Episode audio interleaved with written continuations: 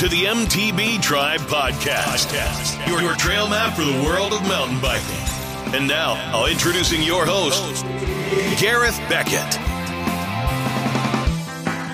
Howdy, mountain bikers. Thanks for being here and welcome to episode 167 of the MTB Tribe podcast. I'm here as always to help you find out more about mountain biking, how to get on the trails, keep you stoked, and hopefully learn a little more about mountain biking and the people involved. So, thanks so much for being with us this week, and thanks for tuning in to the podcast.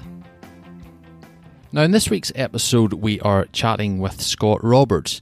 Now, Scott is from Northern Ireland, and it was actually Tom from Broken Riders, the clothing apparel, that asked me to get Scott on the podcast because of a course he was doing, a mountain bike course he was attending in Scotland. And I didn't even know about this course, to be honest. So I reached out to Scott, and Scott very kindly came on the podcast and told us all about it. It's a National Progression Award, an NPA, with the Borders Academy of Sports Excellence College. And it's really to build the experience and education that the student would require to work in the mountain biking industry, including bike skills, psychology, circuit training, personal fitness, photography, everything, social media, all that kind of stuff goes into it. Now, Scott is a very, very keen racer, and um, if you look at his results over the last couple of years, you'll understand why he's always on the podium. Um, if not at number one, he's at number two, and if not at place two, he's in place number three.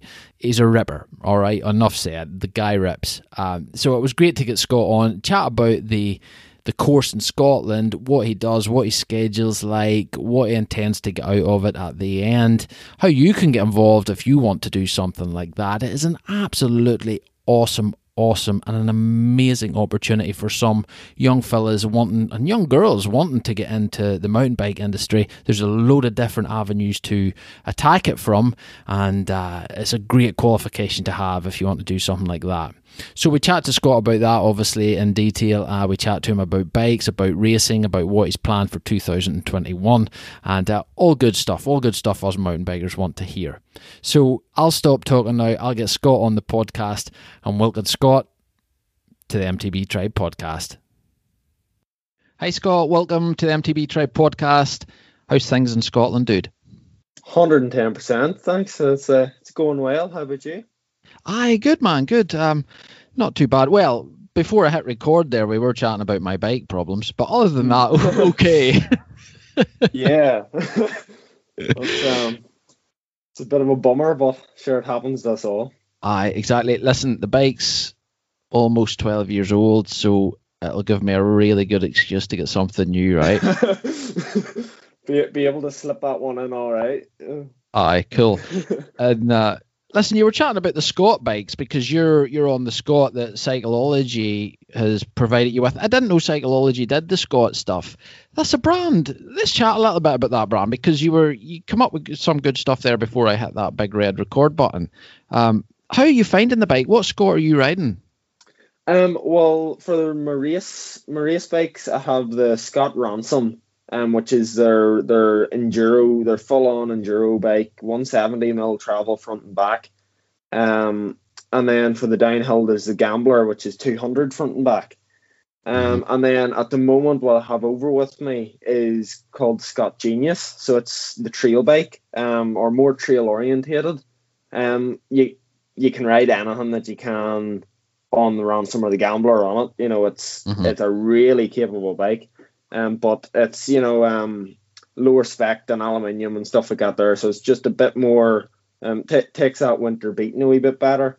Yeah. Um, but yeah, that's um we've done a couple modifications to it just so it um keeps up with my um call it um subjective abuse. um, but but yeah, like the Scott bikes are phenomenal. I mean, I, I used to ride. Um, I rode a specialized enduro there through the uh, the 2019 se- season, um, and before that I was on their Stumpjumper. Mm-hmm. And one thing I would say is like whenever you flick over onto the Scott bikes, they feel pedaling wise, they feel like a cross country bike. They just like they take off. The uh, whatever way they've designed them, they are I would say probably the best pedaling enduro bike out there. Um, yeah, wow. Or or or one of. Um, and then whenever you point them down a hill, like they're there's no stopping them. Um, they're an animal when you point them down the hill. Um, I mean, the, the genius that I have over with me is a 150 mil back end on it, mm-hmm. um, as opposed to the ransom being a 170. But you can hit the same stuff on it. Um, mm-hmm. the, the like the the four bar linkage that they've used has such a bottomless feel to it that they, I I am yet to feel a bottom out on the yeah. on the shock. Like the the ring has been off the shock before the the the marker ring, but I've never ever felt that sort of that clunk. The kind of clunk, yeah. Uh-huh. yeah. Wow. Um, what travels that up front? Um, originally it's a 150, but we've stuck some 160 forks into it. Um, mm-hmm. I, I, I got a set of 38s, sir, um, not too long ago that will go into the the race bike, the new race bike. Um, just um, just as sort of a bit of a, a, keep the original forks good sort of job, you know, so they'll then go back in when it's being sold. Mm-hmm. Um, okay. But um, we'll have a 160 air cartridge for um, for them, so we decided to stick them into the, the Genius as opposed to the 34s that were in it originally, uh, right? Uh, just to give me a bit more stiffness because the trails over here are quite um abusive to your bike. aye, aye, for sure. Um, we'll chat about what you're doing over there because you're doing a mountain bike course and stuff over there, and I really want to get into that and find out a little bit more. Um, the Scott brand's funny because I know when I initially kind of got into mountain biking, I think the Scott brand seemed to be a pretty big player in the whole thing. Mm. But and I know there's a local store in Coleraine here, not far from me, that sells the Scott brand, and I can remember always driving past and seeing a nice a nice Scott thing in the window. You know what I mean? But it seems to have yeah. fallen seems to have fallen kind of into the shadows quite recently. Um, why do you think that is for a brand like that? Because it's an American brand, right? Uh, no, it's Swiss. Oh, is it Swiss? All right. Okay. Yeah, cool. Scots, Scots, Swiss. Um, but I think it's sort of a thing of um, so people remember brands by who's winning on them. So in the cross country world, Scott's a very very big brand because you have people like um like Kate Courtney on them and Nino Schurter.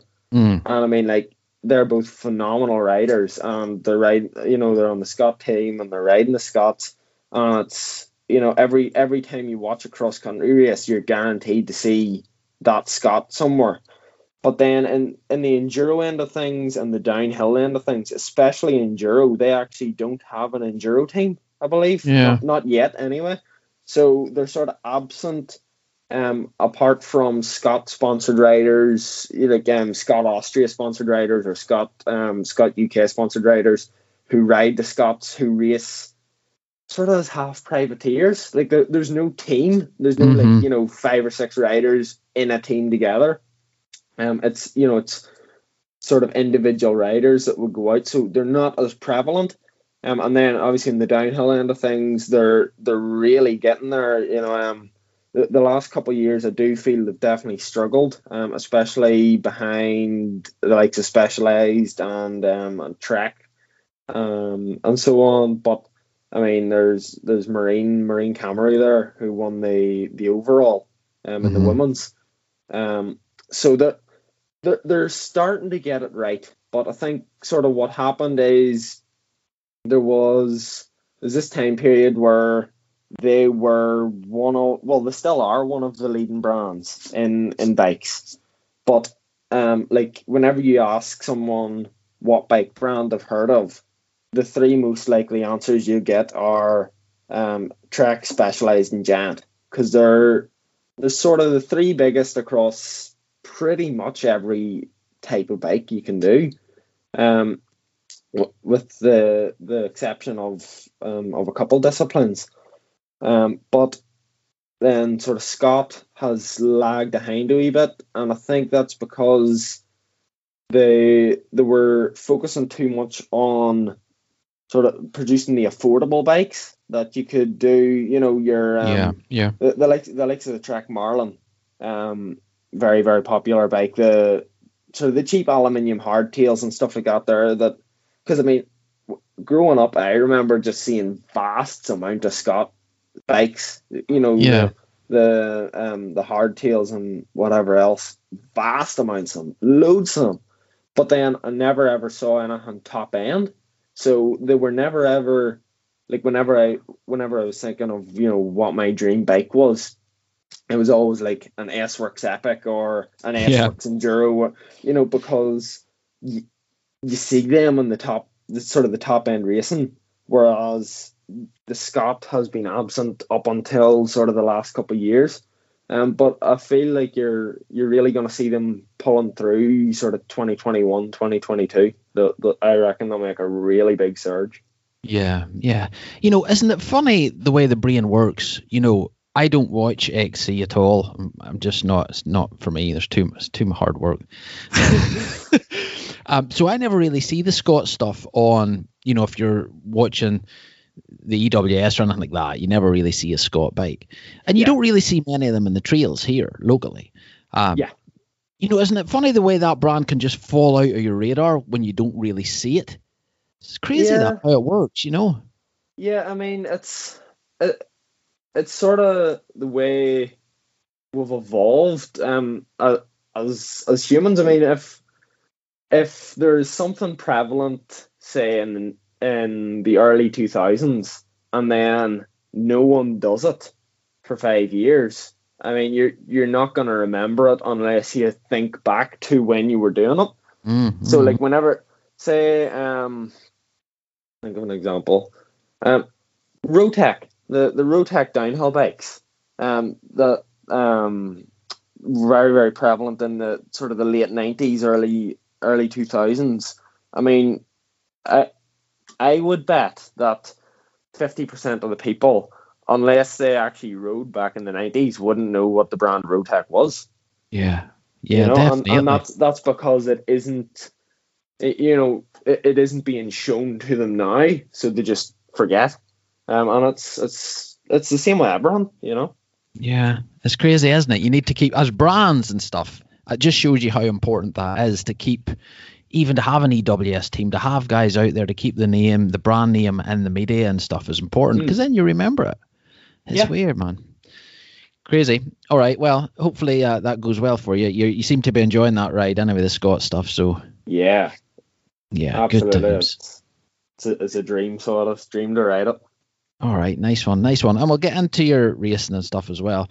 Um, so you're from Portadown, Scott. Uh, yes, just outside it. Yeah, Okay, that's cool. Uh, do you mind me asking what age you are now? I'm Um, 16, so I'm 16. You're at the end of- 16. yep, at the end of June. Wow. Okay, and you're over studying in Scotland, right? Yep. It's 16. yeah, it's um, it's a it's a big move. So it is. wow, I thought you were in your early 20s for some reason. I don't know No. why. Not But there you- yet. No, but you know, it's funny because I'm looking at your results here on Roots, Roots and Rain, and yeah, you're under 18 there was your last race, so you're obviously Yeah. not- unless you've been pulling a fly one and trying to get. uh, yeah, just um uh, uh, scratching out on the, the license, scratching it with with, with a coin and uh, writing in with a permanent marker. Yeah, you you've caught me. Classic. Um, so are you over there with your parents or anything, or what? How Nope. did you get over that way? Right. All right. Well, Um, fill us in. Fill us in on what that move was. Why you why you moved to Scotland and the bike course and stuff. yeah, well, um, basically it was. I I heard about it through um through a through, through a couple of friends actually. Um, it just been mentioned to me over sort of um the 2019 sort of December and then 2020 sort of July fe- or January February. And um the the just explained it of um so there's the, the- there's the schools in France that recognize young talents. So um, I mean I've known this from a young age. Um there's motocross schools and there's mountain bike schools and there's running schools and you know a, a vast array of sports cross country skiing downhill skiing. Um, Mhm. and that's that they take you in whenever you're maybe 13, 14, 15 into that school system where it's about giving you an education, but also trying to propel you forward in your chosen sport um, because they recognize the talent. Um, and Wow. that's ba- that's basically what this is. I mean, it's um, it's called Base Base MTB Borders Borders Academy of Sport and Excellence. Um, there's there's a rugby course as well, but um, the base course itself or the idea of it sort of stemmed from um, professional football teams um, in England and whatnot who were taking in taking in youths just after GCSE level. So the level I'm at, you know, the year after GCSE, um, you would go into that sort of that route where you were football, football, football, and five days a week be training and in the club. But then what they were finding is, say a player got injured, they got a really bad, you know, career-ending injury, or they were dropped from from the program for whatever reason. Then because they were they had only done education up to GCSE level, then they were really sort of stuck for it, where they would, um, it, it would really hinder them. So then what happened was football clubs started teaming up with the local colleges. So then they would maybe spend two or three days in the club training, but then the other two or three days would be spent in the college learning. Um, so that then, should they get an injury or should they be dropped, they had an education to then fall back on. So they could go to an employer and say, "Yeah, I tried this. Um, I didn't make it in that, but I got this from it. You know, I got um, maybe a a course in um, how to how to train how to train someone, how to plan circuits, how to plan a training program, how to um, I, I don't know, sort of. It, it's always sport based, Mhm. but there's there's always more to it than your sport sort of thing. You know, you could go really to any um any coaching agency or any um any agency like that, and you would have enough qualifications then to get into a sport based job. Mhm. Not necessarily doing a sport, but um, maybe coaching it or or teaching it. Yeah, yeah. Um, and that, I mean, I think just naturally that then stemmed to, um, I think first it stemmed to rugby, um, and then naturally it stemmed up here to mountain biking because mountain biking and rugby are the two biggest sports really in, in Scotland, I believe. Yeah. Wow, that's pretty amazing. You know, that is awesome. So you go in there initially. Now you have are you hoping to look at it initially from a career in racing, professional racing, and see what happens after that? Is that your your main goal? Yeah, that, that that's the main goal. I mean, um, a few of the names sort of off the off the list who did, who have done this course is uh, Reece Wilson, the, recently Wow. crowned world champion, um, Lewis Buchanan, the Forbidden Rider. He's he's rode here. You know, I could I could pull the list up. Like there's a vast array of professional riders. Um, ba- basically any professional rider who sort of comes from high England and mid to low Scotland would probably have went through this course. Right. Okay. Um, uh, um, but it's not only that; it also leads to things like bike journalism. So, say you wanted to go and write for, say, Pink Bike, Mhm. this this course has um uh not a, a, a literacy aspect of you know breaking down texts and writing um writing reports and texts on say um suspension or bike setup or you know tires or whatever that they teach you that as well. So yes there's the racing aspect where you know me and a couple of y'all sort of top end lads in the course would be really sort of gunning for. But then also um there's the the people who just want to fast track to things like bike journalism hmm um, and then also there's the thing of there's some people who do this course for the the sole reason of just improving their riding and getting an education while they do it.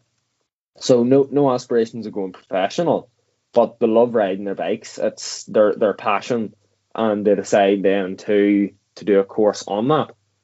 Um, it, but from from a from my aspirations, yeah, it's it's a professional career. Yeah, So, but it's it's pretty awesome because, um, and you were chatting about Pink Bike there. Have you seen the Pink Bike Academy stuff?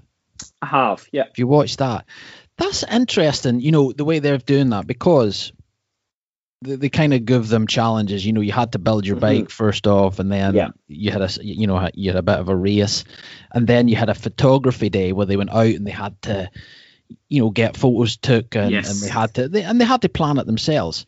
There's so much goes into the bike industry that, and even looking at it from your point of view, so looking at it from a professional racing point of view, your career's quite short. You know, yeah. Uh, It if- is. It's if yeah. you're lucky, it's about twenty years. If you're, you know, if you're lucky, that's you know, Greg Minnaar. I think Mm. he's classed as old. He's thirty-eight. You know, Mhm. same as Sam Hill, and they've been going at it professionally since they were maybe 18, 19. So that's a twenty-year career.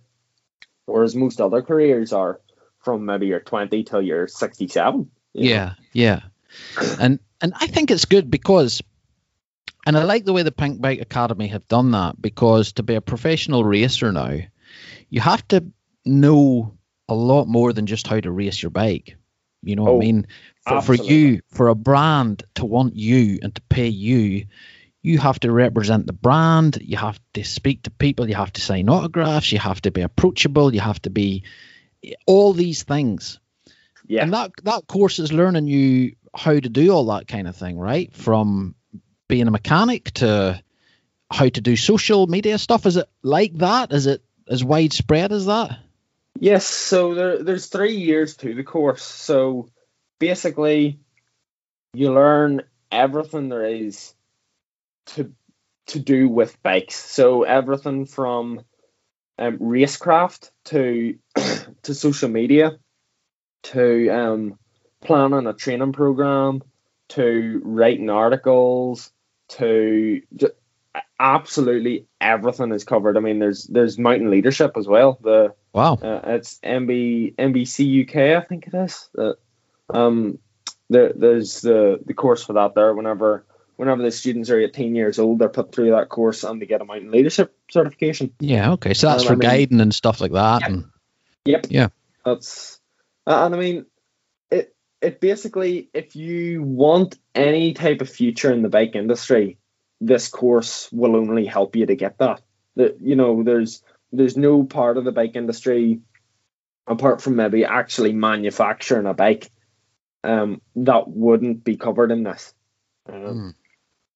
Wow, it's it sounds amazing. You know, and the nice thing about that, I I suppose as well, is you know when I was when I was a lot younger, went to university, I'd done a business degree, and then throughout the business degree, I actually figured out what I liked within the business kind of umbrella, if you know what I mean.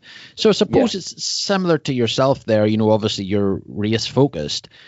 But when you're doing these other subjects within the mountain bike industry, you can really latch on and say, well, you know what? You know, I would really like to write about that, or I would like to maybe guide, you know, uh, stuff. So you can really figure out what you like and what really, where your passions lie.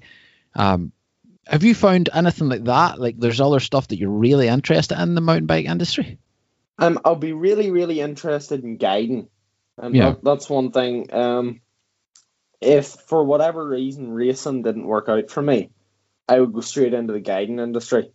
Um, so there's a there's a man called Michael Shield who's over in Italy. Runs um, it's a, it's a brand called Likes, but he um German brand, but he he runs guide get sort of guided tour holidays with them in Finale Mm-hmm. um, and the surrounding area. And basically, what he does is, you know, you fly over and it's uh, an all things included sort of week away. It's like seven to ten days, and that includes your accommodation, your bike car, your shuttles, and your guiding. And basically, he takes you up on the shuttles and shows you everywhere there is to go and guide you down the trails. And I mean that that sort of stuff I would be very interested in, Yeah. extremely interested in. You know that. pardon me. That that sort of that sort of um, guided touring aspect really interests me. If if I wasn't doing racing, I'd be doing that. Yeah. Well, I suppose it's nice. You can. It's always something you can plan off the back of your racing career. Yeah, You know, That- and you know, if you have a um, if you have a good name in the racing career, it's going to help you more so do that as well. Oh, absolutely. Um, that- that's um, uh, one of the coaches in our course is um Innes Graham. You may, you may know him. Uh, raced World Cups for Right. Ben Reed. So he does. Right? Yeah. Yeah. Okay. Um, but he, you know, he's in the course, and there's a there's a real, like he has an immense knowledge, but it, like he sort of shows you. I mean, like he's been there and sort he's sort of been there and done that. Um, he, he he's racing up until 2016, and he had a um a, a bad injury, so he did, and he's only sort of started getting back into bikes in in the last couple of years, but um, he's now a guide. You know, Mhm. Uh, that's what he does. So he's went off the back of his professional career and into the guiding industry with um with the dirt school and the college. So Yeah. he's he, he is guiding the course that he was on. Perfect. Um, I mean he um the, the last year of Reece being here, he um I believe he guided Reece. So he did and stuff like that there, you know. So it's um it- it's definitely an interesting atmosphere. But there's like as I was saying, like if you want to do anything bike related, you you sort of want to be on this course. So yeah. yeah, Yeah. And the beautiful thing about it is you're you're in there with like-minded people. You know, you're all you're all in, interested in the same industry and and being involved in some way with the mountain bike side of things. And you know, it's all about networking, bro. And you'll know you'll know this anyway. Being in the course, it's all about who you know and yeah, you know you know and it makes a big big difference when you're wanting to get things done down the line a little bit. absolutely. It's it's not what you know, it's who you know. Yeah, yeah, for sure. Um, take us through. So take us through roughly a week what you would do there. You know, because you're more obviously aimed at the racing side of things. So who's coaching you in the racing side of things? What do they get you to do? Can you just roughly take us through what you do? Um, yeah, so um, the way it works is I have my own training program designed. Um, that's all, off the off the coaching and the course. I have designed my own my own program. Right. Wow. Um, so on a Monday, um, I'm I'm sort of doing.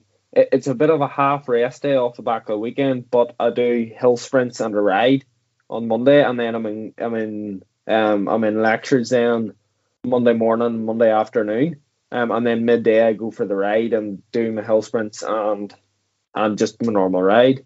And then Tuesday and Wednesday, I'm with the uh, the coaches on the for the dirt school. So um, Tuesdays are in Glentress, and then Wednesdays are in Innerleithen at the moment. But then that'll progress on to be, you know, Innerleithen, Innerleithen, and Innerleithen Golfie and whatnot.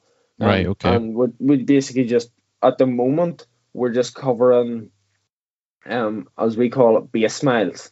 So the the idea is, um, if you think of it as a big triangle, right?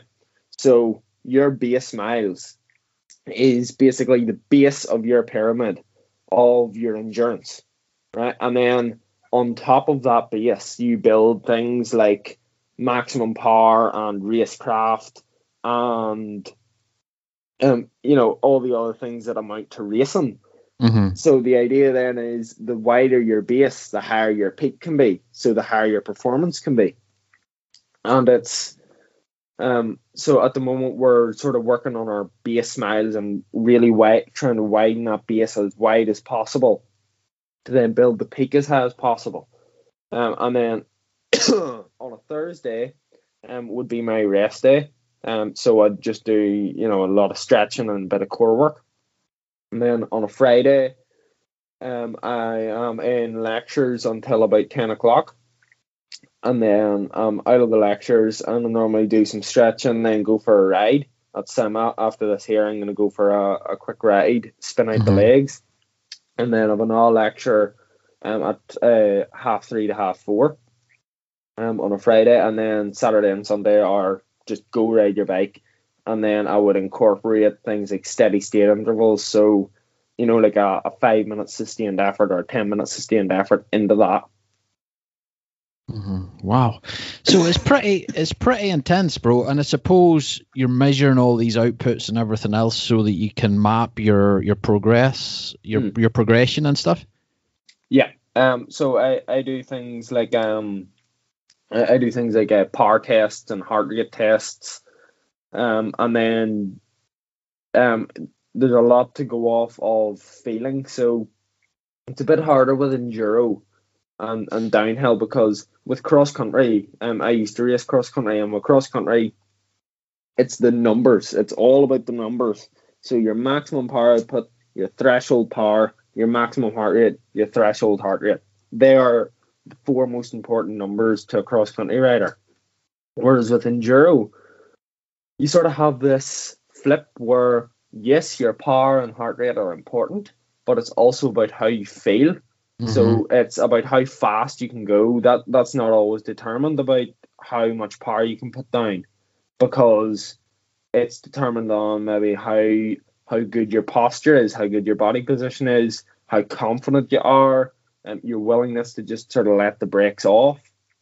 And um, then that's really where the base really comes into its own because the Tuesday and Wednesday are coaching days. So, yes, we're working on things, but um, we're working on technique. So, things like body position, uh, you know, keeping your arms bent, keeping your legs sort of half straight, and then, you know, things like cornering, braking zones, pacing zones, that's all covered on the Tuesday and Wednesday. So then you're learning how to ride fast, um, not necessarily, um, not not necessarily by training, but just by riding. Mm-hmm. Um, you know, so every every time you ride, you get a wee bit faster and a wee bit faster and a wee bit more confident and a wee bit smoother, and th- mm-hmm. that all adds up then to becoming the likes of um, Greg Callaghan and Sam Hill and you know the, those top end racers. People make a mistake of looking and going, "I well, they were just really immensely skilled when they started, and you know they were so far above everyone else that they put the same amount of work in, and look where they are." Complete nonsense. Mm-hmm. What it was is they worked on all the small things that then led to the big things. So the they worked on things like braking zones, they worked on things like bunny hops and manuals and wheelies, so that that then broadened their skills enough to ride the likes of the EWS and be able to cope with anything and everything. Yeah, yeah. And a lot of people overlook that. A lot of people just assume they're great on a bike, and that's that's what it is. Yeah.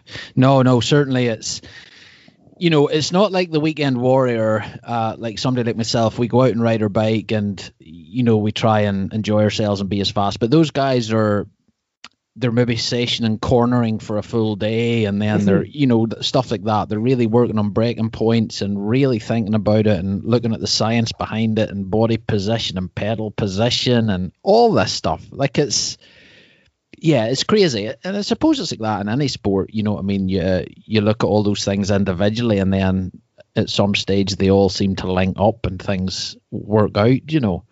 Um, yeah, yeah. There's a lot to it, man. To be to be a professional and at the top of the game in anything, you need to you need a lot a lot of hard work. There's no doubt about it, and you need to do the things properly. And that course seems to be pretty amazing, man.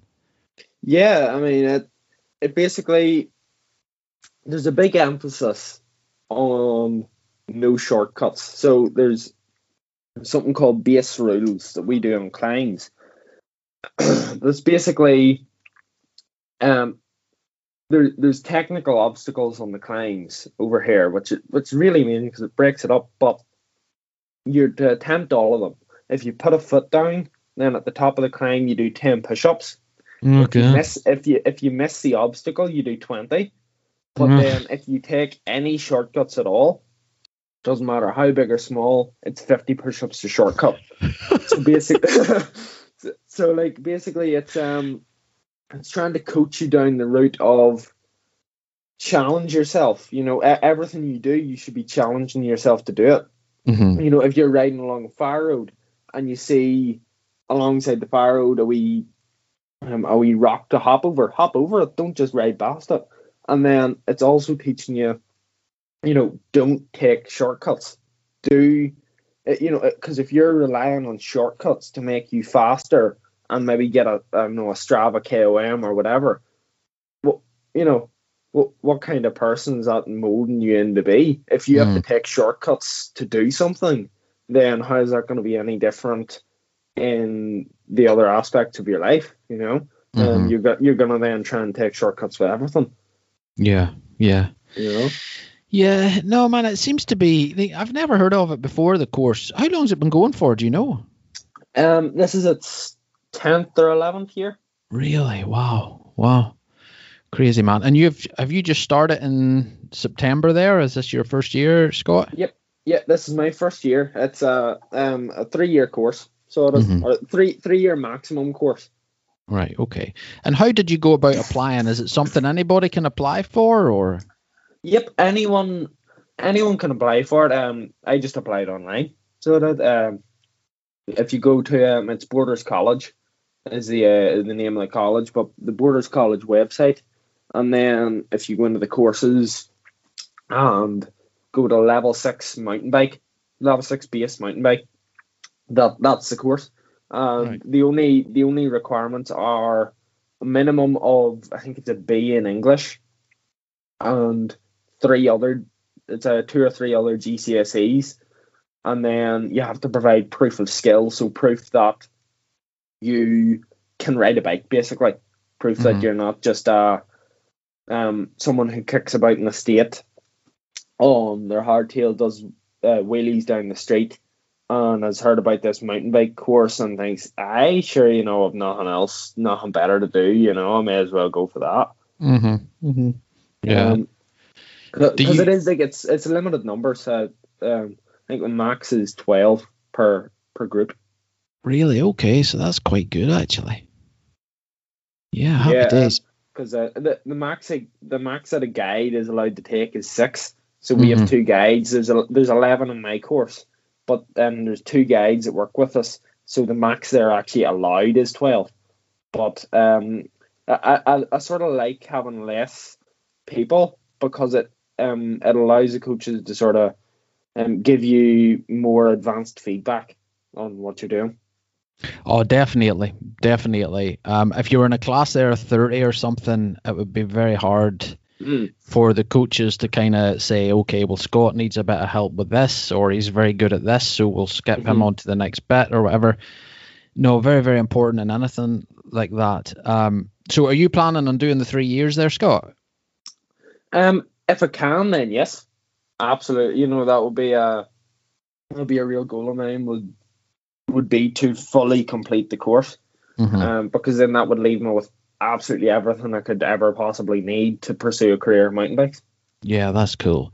What kind of qualification do you come out with? Is there, you know, do you know what you call it, or is it a number of different qualifications? Uh, so there's there's a number of different ones. So there's um, uh, so there's obviously there's the guiding certification that you. Hmm sorry, something something stuck in my throat. Go get a drink. Do you need a drink of water or something, man? Go for it. Nah, I just need to cough it out. So that um, but there's there's obviously the guiding qualification, and then there's um, there's uh things like the journalism qualification. You get a a um, I can't remember the exact name, but basically you get a qualification for bike journalism, and then you get just an array of different qualifications.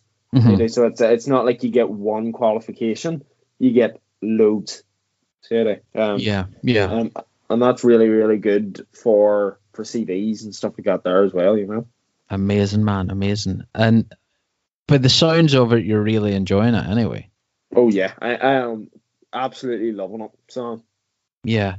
Like it seems to me, it's funny. Sports people are very different, you know, because let's just say you were to go to university or something or or whatever further your education a lot of a lot of guys with talent like yourself would tend to fall by the wayside a little bit because it would take so much motivation to have a day at school or be studying for exams and then come home and having to get out on the bike or go to the gym and do specific MTB training or do whatever. Whereas this is all wrapped in for you all in one. So it's almost like you're already in the industry. You know what I mean? Yes. And that it's so focused to what you want to do. Um, that just seems like a massive advantage to me. Yeah, I mean it, it is. That's that's what that's that's why I'm on the courses. It allows me to get my education while progressing more than I could when getting, you know, going to well, quote unquote normal school because it, it is normal school. You know, it's a normal normal course. But um, you know, that, that's why I'm over here. Is I, I didn't just come over here for the fun. I came over here to make a career out of it. Um, that's you know that's what I aim to do, and this is the the most direct way of doing so. Happy days, man. Happy days. Now, Scott, you've been racing from an early age, like 13 or 14 or something, right? Um, about seven or eight actually.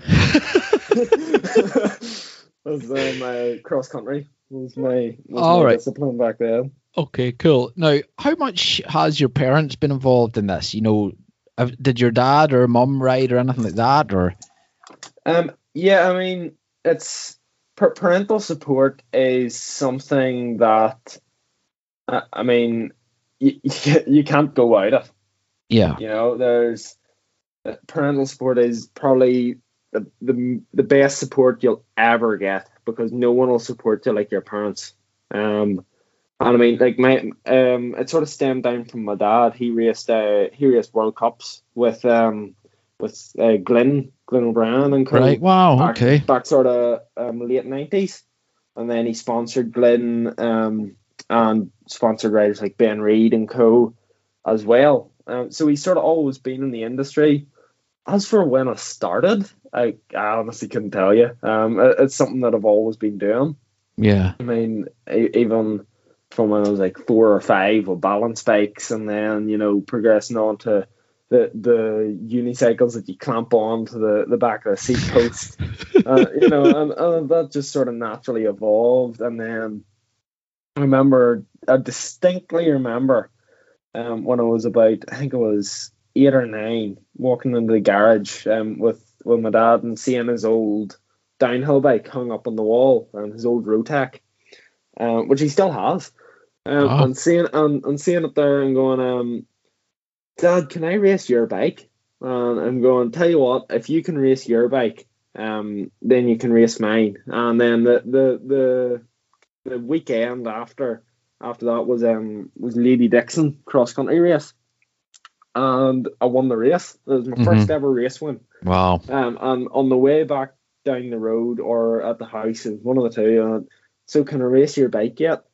Um, and he, um, he, he said, "Tell you what, you just you just keep racing yours, and then eventually you'll get to race mine." Um, and that was a good enough answer for for an eight year old. Yeah. Cool, man. But, cool. but yeah, I mean, it, it's always been there, you know. It's always Yeah. something I've done. Yeah, happy days. No, I'm looking at your results here, and you know it's crazy. They do they do read very. They, read. I'm just seeing a load of sorry. I'm I'm just seeing a load of gold cups beside your name. So you know, so it's like first, Oh. first, fifth, first, first, first, fifth, fifth, Yeah, second. uh-huh. dude like unreal you know like you personally how you're obviously motivated to race um and you obviously love what you're doing there but how competitive are you um, I, I'm extremely competitive. So Yeah. I, I'm probably one of the most competitive people you'll ever meet. So, Yeah. um, like, don't don't get me wrong. I'm a good sport. You know, if if I lose and I lose fair and square, I, I'll be the first person to congratulate you. You know, but make no mistake, what's going through my mind is how I can beat you next time. You know, like that, that's um, I, I have I have one sole drive, and that is to be the best. yeah You know, that that, that is my my fuel to the fire, as you would say. Yes, yes, amazing. And I think obviously to get the results that you have here that I'm looking at in front of me, you don't get that without that determination and without that competitiveness. Um, it's something you just don't do by chance. yeah, yeah. I mean, it was great in the, the the old days of the under tens and the under twelves of you know no training on and you just you rolled up to the race and um you give it your all on the day. But no, ra- racing is so much more than that. It's so much more than people see. It's like an iceberg, you know. People mm-hmm. people see the tip of the iceberg, they see your accomplishments, but under that under that water, there's all the all the times you didn't win and all the training that you put in and the sacrifices that you make and you know yeah. there's so much that people don't see and will never see. No. no matter how many times you say, yeah, there's so much that people don't say. They'll just go, ah, yeah, yeah, I suppose, yeah. Mm-hmm. You know, mm-hmm. un- unless you do it, you can never understand it. Um, I don't think, you know. Yeah. No, totally. I think when you see pros and stuff like that, you see what the media portrays. You know, um, yeah. you don't see all the sacrifices, like you say, all the sweat, all the blood, all the tears, everything that doesn't really appeal to the majority of people watching it. You know, uh, but it takes that. It really takes that. If you don't do that stuff, you're never going to be at the top of your game. Yeah, it's it's all about it. Cycling's a weird sport um, it's all about the pain that you can take. Uh, and yes, yeah, racing. Uh, the way the way it was described to me, um, racing is your day off. You you you're paid. You know, paid, paid riders are paid for their training. Mm. R- racing is their fun time. You know, that, that, that, that's how it was described to me. That they're paid to train. Racing is just you know a, a, a break for them. Yeah, yeah. Which is weird for some people to grasp. I mean, I, I know that, that that's true. You know that you know, um, if whenever you're a sponsored rider, yes, you're sponsored to promote the bar- the brand, but when you're sponsored, there's that extra. So there's your drive to your drive and strive for success. Everyone has that. I mean, that that's common among probably 90% of humans, mm-hmm. you know. But um, whenever you get a sponsorship, there's like a layer on top then where you're going like, right, so someone sees what I'm putting down, so I'm obviously good. But now that they're sponsoring me, it, it gives you a wee bit more pressure. Um, mm-hmm. you know, um, most people respond well to that pressure. Some some don't. Um, some just sort of aren't built to take that type of pressure, but I know, I mean, definitely in my case, sponsorship and your relation with your sponsors immensely, like hugely impact your your results. Um, like if you're not happy in a sponsorship, you'll have so much less drive to make them proud and to promote them than if you're, you know, in the shop. Um a couple weeks, uh, you know um for a couple weeks and you're helping out and you're um you have a really sort of good working relationship with your sponsor. That that'll mm-hmm.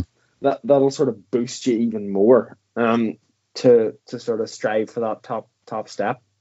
Yeah yeah definitely. I think that that's very important. You need to be in a team. You need that family environment in a team almost where mm. you're all working for the same outcome really. Yeah. You know, um, and yeah, I wouldn't like to think being on a team where you're not happy or you just you're not getting the support that you want or the the team doesn't see things the way you see things or you know it's it would be quite a it'd be quite a hard thing to balance and get right a lot of the time. So it'd be very important to have a good team right? Oh yeah. I mean to win to win a race i mean irish races are one thing. British races are a slight step up. But whenever you, you start getting to, especially the world level, it's so much more than just the athlete. So there's so much that amounts to winning a race.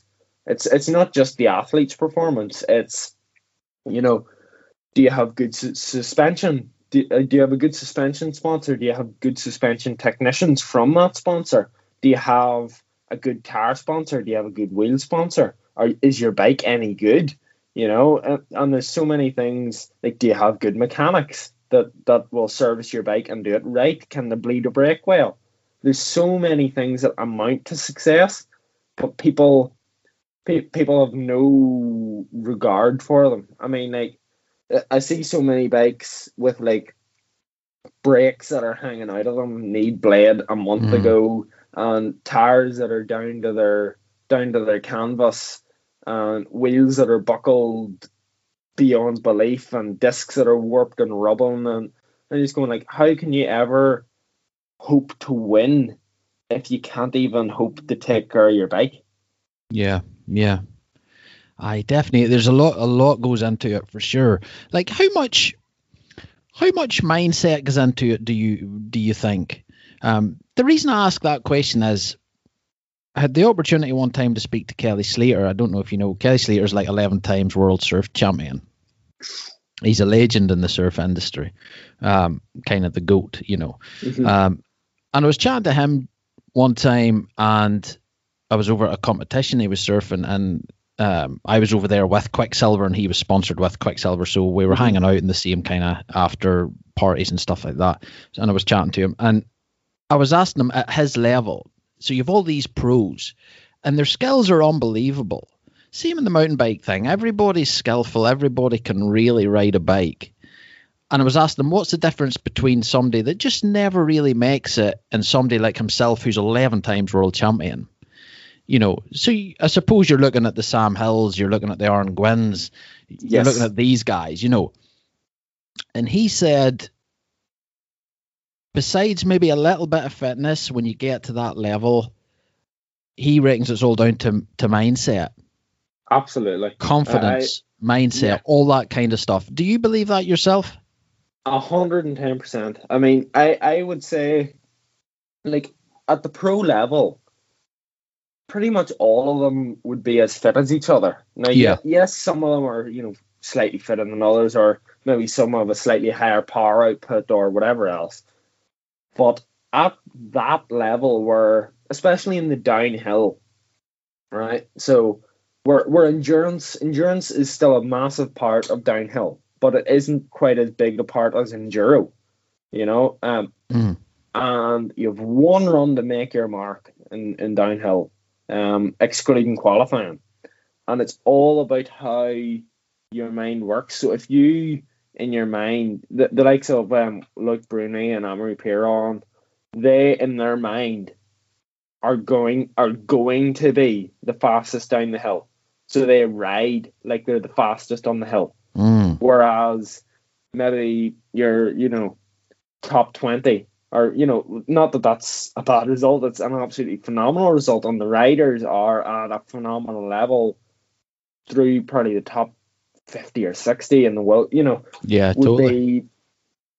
Um, I mean, they might have the same physical fitness as like Bruni, but their mindset might be, ah, yeah, well, you know, I'll, I'll see what I can do today, you know. Um, yeah. and it like it's such a difference between you know like i am going to be fastest that is i am i am going to get from here to there faster than anyone and going i'll i'll give it my best so well Yeah, yeah. you know Yeah, I think it's it seems easy, doesn't it, to say to yourself, "Yeah, well, I'm going to be as fast as anybody today." But these guys, they they just don't say it. They totally believe it oh, one hundred percent, right?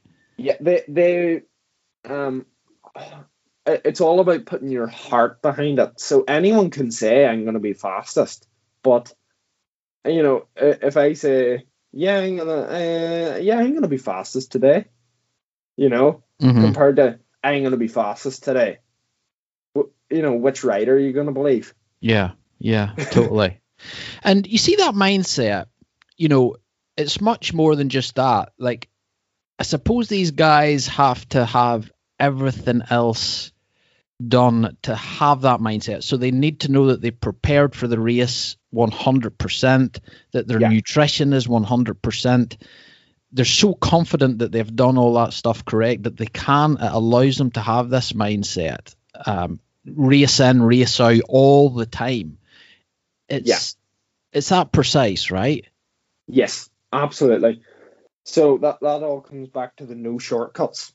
So Mm. it's you know if you take shortcuts on a climb to get a faster time up the climb, what's to say you won't maybe miss out that last hill sprint or miss out those last five squats in the gym or take Mhm. a couple kilos off that barbell. You know what what's um where where is the proof that you won't uh, or where, where's the proof that you will give your all in every aspect of your training and that that that accounts for nutrition that accounts for gym work that accounts for riding your bike everything everything requires 100% effort um especially at that pro level because if, if they don't they're only cheating themselves Yeah, yeah, you know yeah. Do you ever get do you ever get fed up with having to give hundred percent, Scott? Um, I mean, motivation is something motivation's always a challenge to everyone, you know, because there's always that voice in everyone's head going, ah, you know, do I have to do that? You know, but it, it's the difference. What makes sort of men from the boys or the, the pros from the amateurs is the the mental strength to say, yes, I do have to do that. You know, shut that voice out completely, just ignore it. That Mhm. that voice that sort of tells you, ah, you can stop a rep early here, you know, you've you've done enough. Um, whereas the pros will push through that barrier. Um, and it's all about motivation levels, and that's that's something that sponsors ma- massively help with. You know, if someone sponsors you, then in your mind you're going, "Fuck, I, I'm good enough for someone someone to consider sponsoring me." Like, you know, that's a flip. I'm, you know, I must be getting somewhere here. Let's let's really give it a shot. You know. hmm hmm Um, whereas if you're a, a privateer and no one, you know, no one's sponsoring no one's giving you offers, um, people are maybe denying your, um, you know, you maybe applied for sponsorship and you don't get picked. That can really whittle down someone's motivation. Yeah. So it kind of, you know, Oh, for Um, sure. I'm sure. Yeah. Um, Yeah. It, it's it's so it's so interesting that there's so much goes into it. You know, it's just not riding from the top to the bottom as fast as you can. yeah, yeah. Pe- people don't realize. Yeah, it's crazy, man. It's crazy. Well, listen, I'm a bit. Uh, I'm I'm looking at the time here because I don't want to. You know, you're going to do things 100, percent so you need to get out on that bike ride today. So I don't want to keep you too much longer. No, Uh, it's ground. Cool, cool. Listen, I just wanted to ask you about. Obviously, obviously, the race season this year was cut a little short, Yeah. um, just with everything that was going on with COVID and stuff. But you had some awesome, awesome results. Um, you more or less came first and everything. Just looking at this, but. Uh, Uh, what's your plans for 2021? Are you going to race over here? Are you going to do the Vitus stuff, etc.? Um, well, for 2021, my sort of the, the main event in my calendar is the Tweed Valley EWS. So the EWS in Innerleithen. Because it's literally like I could ride five minutes and be at the venue. You know, there, there's no point in me not racing that. So that that is the the the the event with a star around it, so to speak. Mhm. Um, but I'll, I'll do things like the Irish Champs. Um, I'll be doing the IDMS series. Um, I hope. Um, to then get on to hopefully the the World Championships team for Ireland. That'll Awesome. be a big goal um, for the juniors, and then obviously, um, if possible, you know, if and where possible, I'll be doing things like the IXS rounds, um, the British Enduro rounds, and BDSs. Mhm. Um, so because I'm already over here, so I may as well, may as well Exactly. do them. Yeah, it's I- all I will- experience, I will, right? I will be doing um, Irish races. So Yeah, that's cool. And does your course give you time off to do the likes of that? You know, so say you wanted to come over and race at the Gap or something. You know, w- would your course allow you to come over for a weekend to do that, or? Oh yeah, it's um sporting sporting absence is what it's called. So I mean almost every school has it, you know. Um but if you if you write a letter or an email going like, look, um I, I'm such and such and I'm on your course and I'm looking to race this race, but to race this I'll need to leave on a Friday morning, so I'll miss Friday lessons, and I'll only be getting back maybe late on on a Monday, so I'll miss Monday lessons. Could I have a sporting absence for this? Mhm. And ninety nine percent of the time, you'll get, yep, no problem, go race. Yeah, cool. Yeah. You know, unless it's like exam week or something. Yeah, yeah, You know. yeah. Well, hopefully nothing lands in exam week for you, um, and you get to go, go racing. Uh, brilliant to chat to you, Scott. I really, really appreciate you coming on on the show. Um, you certainly don't come across as a 16 year old, and you you speak far, far better than that. And you know, you're obviously intelligent, and you obviously know what you want, and you have a vision for what you want there. Um, so I wish you all the best with it, man. I'll definitely be keeping an eye on you. I, I think you've got real, real, real hopes there to to do something really good. So, and it's just awesome to have somebody from from here, dude, from this small island, again at the top. You know, I keep I keep hounding people in the podcast about it, but we have so much talent here, young talent. It's unreal. oh yeah, I mean the likes of Oisin O'Callaghan there. You know, Yeah. world champion from, from Ireland, second ever Irish world champion, I believe, after um after Colin. Aye, Colin crazy, Ross, yeah. You know, in the in the Masters, like it, to think like someone. I mean, whenever whenever I meet someone and they ask me what I do, and you know, oh, are you any good? Um, yeah, came um, second or third in the Irish champs, and they sort of look at you, go, uh, yeah, of course you did, because like, who? I mean, who's to believe? There's only one person who comes first, and one person who comes second, and one Mhm. person who comes third. So who's to say you are that person?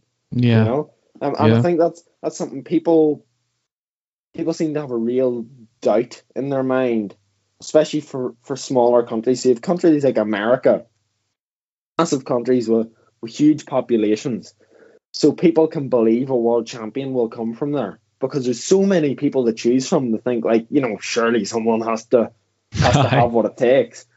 But then the start, whenever you start looking at things like that, the start sort of skipping countries like you know Ireland and the, the smaller countries. But we have, you know, we have just as good, if not better, riders, and it, you know, like our trails.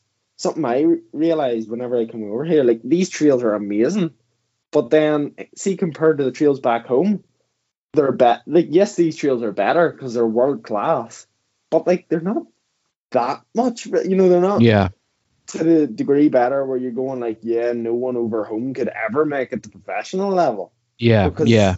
the the trails are the, the Irish trails are world class. You know, uh, one thing I'd love to see is the uh, is the EWS return to Ireland. That- Yeah. That's one thing I'd love to see. So because um because we you know we do have the trails for it. Yeah, I think it'll happen. I think it'll happen. And with this expansion down south now and all the money been pumped into it, you know, I think it'll happen. You Yeah, know, I- it's not too I- I far, not too I far off. Yeah, I couldn't see it not happening. Put Mhm. it that way. Yeah, and especially if you guys are taking freaking checkered flags and everything else, Mm. you know, it's going to have to happen. So Yeah, I mean, like, yeah, Uh, that, that's one thing. If you study, it- it's it's sort of funny to look at. See if you study.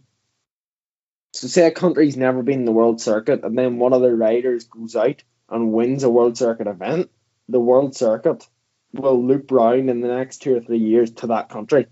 hmm You know, there, there's like a there is a pattern to it. So after the first, like uh, I think the first downhills were in the USA, I believe, um, and then people from Canada came down and won, and then the event started to move to Canada, hmm and then people from Europe started to go over and you know, well not go over and race, but you know, we're racing. So then the World Cup or the World Series took note of that, and then they moved into Europe and they went to France and Switzerland and Slovenia and UK and you know wherever else, and wherever a world champion or a winner comes from, the race will follow. You know. Yeah, yeah, I think it's very true. Uh, because you can put so much more behind the race. You have local, you have local riders there that can compete and everything else, and it'll get more spectators. It'll get more media interest. The whole thing works together, you know. Yeah. So no, it's really cool, man. Like uh, before I let you go, like how how stoked are you to be in the industry at the minute? Like the industry just seems to be booming, seems to be a lot more interest. Like how happy are you with things like that? Oh, I I, I honestly couldn't be happier. You know, I, I would describe now sort of the, this era of 2015 on to be the golden age of mountain biking.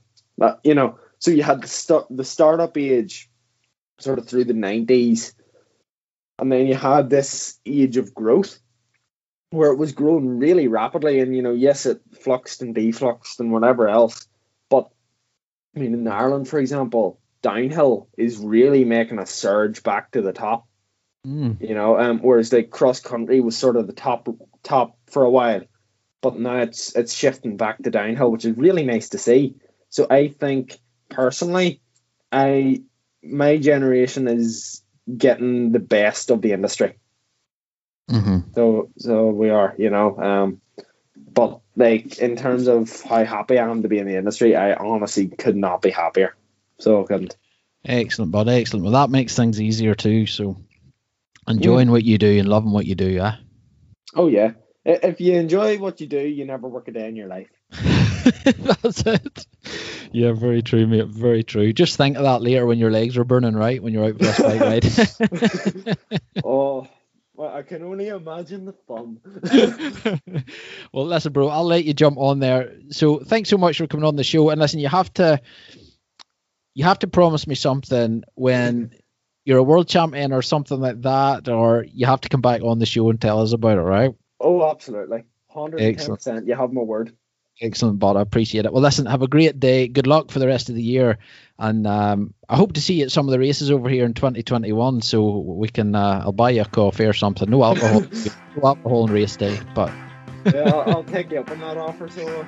All right, bud. Listen, thanks so much. Have a good one. All right, all the best. Thank you very much. That's a wrap for episode 167. I hope you enjoyed that, folks, and I know it was a little bit different of content for the podcast, but I thought it was so interesting. Like, that course sounds amazing. Scott is totally 100% sold into it, and it's only going to make Scott do amazing things on the bike, no matter if it's through racing or through working for companies, working for brands, whatever it may be. That course is definitely going to help you. And if I'd have known something was about like that when I was a young ripper, I definitely would be looking into it and uh, inquiring about getting on that for sure. So, Scott, thanks so much for coming on the show. I hope you enjoyed our chat, and uh, it was great to get you on. And I, I think it's amazing. I think what you're doing is amazing. You have your head screwed on in the right direction without a shadow of a doubt. Um, so, good luck, mate. Good luck. And I'm sure I will see you at some of the race events over the 2021 season.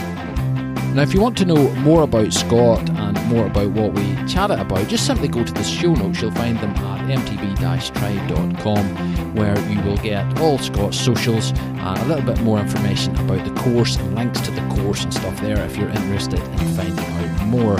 And uh, you'll be able to read a little bit more about what we chatted about on the podcast.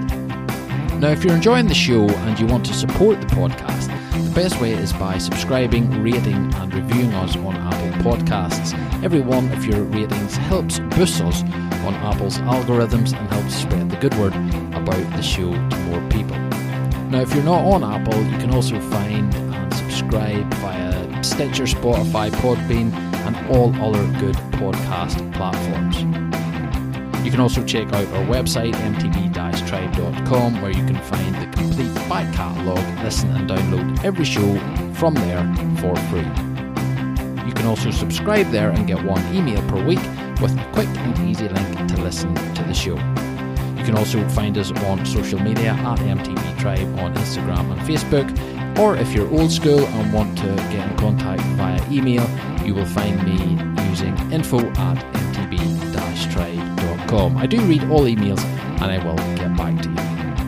So thanks again this week, folks, for tuning in to another episode of the podcast. I will be with you next week for another exciting show. But until then, as always, get the bikes out, hit the trails, and stay MTB stoked.